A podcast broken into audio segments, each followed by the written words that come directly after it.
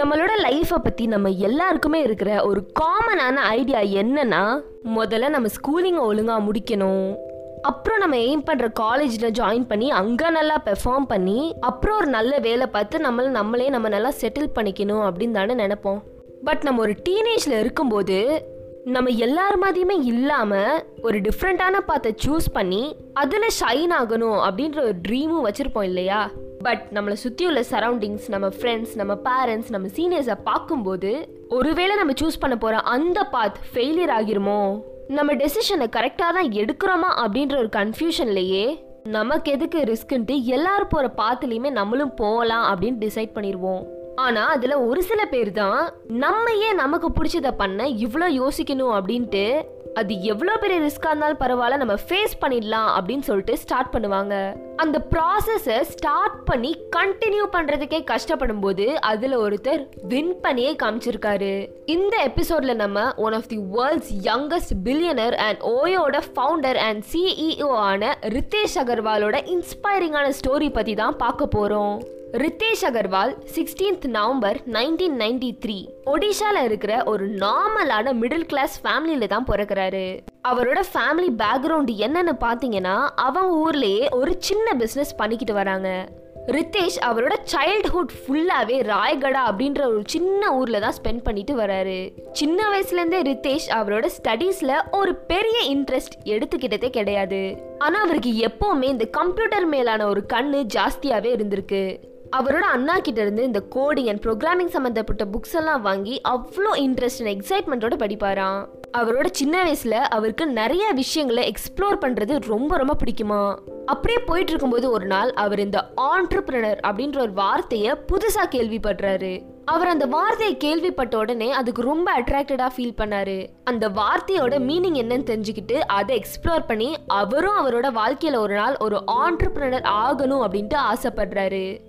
ஒரு நாள் ரித்தேஷோட class teacher அவங்க கிளாஸ்ல உள்ள எல்லா ஸ்டூடெண்ட்ஸ் கிட்டயுமே நீங்க ஃபியூச்சர்ல என்னவா ஆகணும் அப்படின்ட்டு ஆசைப்படுறீங்கன்னு கேட்கும்போது ரித்தேஷ் மற்ற பசங்க மாதிரி இல்லாம ஹார்ட்ஃபுல்லா நான் ஒரு ஆண்டர்பிரினர் ஆகணும் அப்படின்ட்டு டிசைட் பண்ணி சொல்றாரு. ரித்தேஷ்க்கு சின்ன வயசுலேருந்தே நிறைய விஷயங்களை எக்ஸ்ப்ளோர் பண்ணுற ஒரு இன்ட்ரெஸ்ட் இருக்கனால அவரோட ஹை ஸ்டடீஸ் படிக்கும்போது இந்தியா ஃபுல்லாக இருக்கிற நிறைய பட்ஜெட் ஹோட்டல்ஸில் புக் பண்ணி ஸ்டே பண்ணுவாராம். அப்போ அந்த ஹோட்டல்ஸ்க்குலாம் வர கஸ்டமர்ஸ் ஃப்ரீக்வெண்ட்டாக ஒரு சில ப்ராப்ளம்ஸை ஃபேஸ் பண்ணுறத ரித்தேஷ் பார்க்குறாரு ஃபார் எக்ஸாம்பிள் அந்த ஹோட்டல்ஸோட ரூம்ஸ் சானிடேஷன் ரேட் எல்லாமே. ஆனால் இதெல்லாம் அந்த கஸ்டமர்ஸ் அந்த ஹோட்டலுக்கு போனதுக்கு அப்புறம் தான் தெரிய வருது. அதெல்லாம் ஏன் அவங்க முன்னாடியே தெரிஞ்சுக்க கூடாது அப்படின்ட்டு ரித்தேஷ் யோசிக்கிறாரு. ஒரு காமனான பீப்புளுக்கு ஒரு அஃபோர்டபுளான குட் குவாலிட்டியான hotels around the country set பண்ணலாமே அப்படின்ற ஒரு ஐடியாவும் வருது. அப்பதான் அவரு ஒராவில் அப்படின்ற ஒரு கம்பெனியை ஒரு சின்ன இன்வெஸ்ட்மெண்ட்டோட ஸ்டார்ட் பண்றாரு. ஆனா அந்த கம்பெனி டோட்டல் ஃபெயிலியர் அந்த ஒரு நிமிஷம் ரித்தேஷ்க்கு என்ன பண்றதுனே தெரியல. அவர் அவ்வளோ டிப்ரெஸ்டா இருந்திருக்காரு. அப்போதான் அவருக்கு ஸ்டீவ் ஜாப் சொன்ன ஒரு சில வார்த்தைகள் மைண்டில் வருது. Innovation is what differentiate between leaders and followers அதாவது ஒருத்தவங்களோட இனோவேஷன் தான் அவங்க ஃபாலோவர்ஸையும் அந்த லீடரையும் வேறுபடுத்துகிறது ஸ்டீவ் ஜாப் சொன்ன இந்த ஒரு விஷயம் ரித்தேஷ் மனசுல ரொம்பவே ஆழமா பதியுது. அந்த நிமிஷம் ரித்தேஷ் ரொம்ப ஸ்ட்ராங்கா டிசைட் பண்றது என்னன்னா அவரும் அவரோட வாழ்க்கையில ஒரு நாள் ஒரு லீடர் ஆகணும் அப்படின்ட்டு. அப்புறம் அவரு டெல்லியில உள்ள ஒரு காலேஜ்லயும் ஜாயின் பண்றாரு. அவர் போன தினமும் ரெண்டு நாள் தான் ஆனா அதுக்குள்ளேயுமே அவருக்கு ரொம்ப போர் அடிக்க ஆரம்பிச்சிருச்சான் நமக்கு தான் காலேஜ் போறது போர் அடிக்குதே பின்னையே நம்ம காலேஜ் போகணும். நம்ம ஒரு சின்ன பிரேக் எடுத்து நம்மளோட கம்பெனியை டெவலப் பண்ணுவோம் அப்படின்னு நினைச்ச ரித்தேஷ் அந்த ஒரு சின்ன பிரேக்கை ஆறு மாசம் ஆக்கிட்டாராம். ஆனா அவர் ஆறு மாசம் பிரேக் எடுத்த அந்த ஒரு விஷயம் அவரோட பேரண்ட்ஸ்க்கு இன்னைக்கு வரைக்குமே தெரியாதான் ஒரு நாள் ரித்தேஷ் இந்த தியல் ஃபெலோஷிப் அப்படின்ற ஒரு ப்ரோக்ராமை பற்றி கேள்விப்படுறாரு. அந்த ப்ரோக்ராம் பீட்டர் தியல் அப்படின்ற ஒரு பில்லியனரால் உருவாக்கப்பட்ட ஒரு ப்ரோக்ராம். பீட்டர் தியல் பேப்பல் நிறுவனத்தோட ஒரு கோ ஃபவுண்டராகவும் இருந்திருக்காரு. இந்த ப்ரோக்ராம் டுவெண்ட்டி டூ இயர்ஸ்க்கு கீழே உள்ள பசங்களோட ட்ரீம்ஸை பர்சியூ பண்ணுறதுக்கு ஹெல்ப் பண்ணக்கூடிய ஒரு ப்ரோக்ராம். ஆனால் இந்த ப்ரோக்ராமில் அவங்க பார்ட்டிசிபேட் பண்ணணும்னா ஸ்கூல் இல்லை காலேஜ் ட்ராப் அவுட்டாக தான் இருக்கணுமா? இங்கே ஒரு இன்ட்ரெஸ்டிங்கான விஷயம் என்னன்னா ஸ்கூல் இல்லை காலேஜ் ட்ராப் அவுட் ஆகிறதுக்கு அவங்க கேஷ் ப்ரைஸும் கொடுத்தாங்களாம்.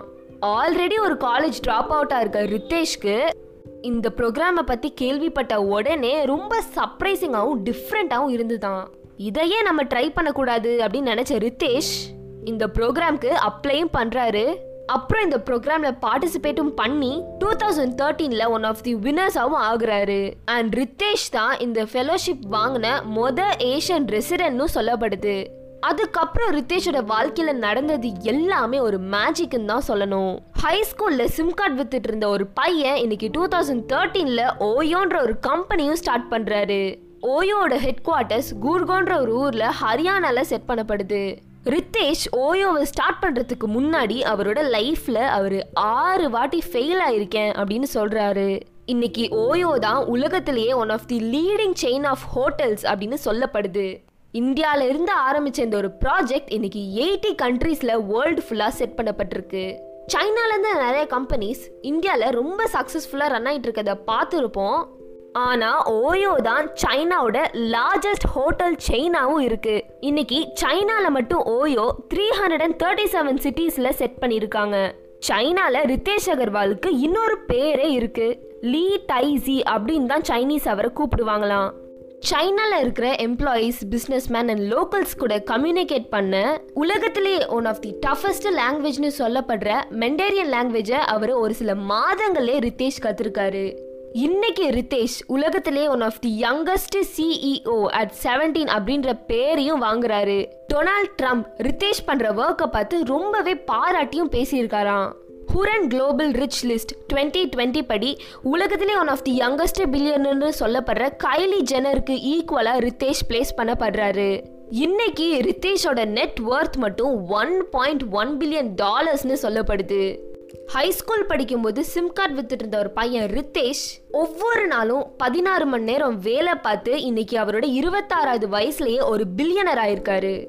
இது முழுசாவே அவர் பண்ண ஹார்ட் ஒர்க் அண்ட் ஸ்மார்ட் ஒர்க்கால தான் சாத்தியமாயிருக்கு. The secret of getting ahead is getting started அப்படின்னு சொல்லுவாங்க. அது ரித்தேஷோட லைஃப்ல ரொம்ப கீனாவே அப்ளை ஆகுது. இந்த மாதிரி நிறைய பாசிட்டிவான கண்டென்ட் வேணும்னா go the extra mile Tamil. இந்த பாட்காஸ்ட்டை ஃபாலோ பண்ணிக்கோங்க.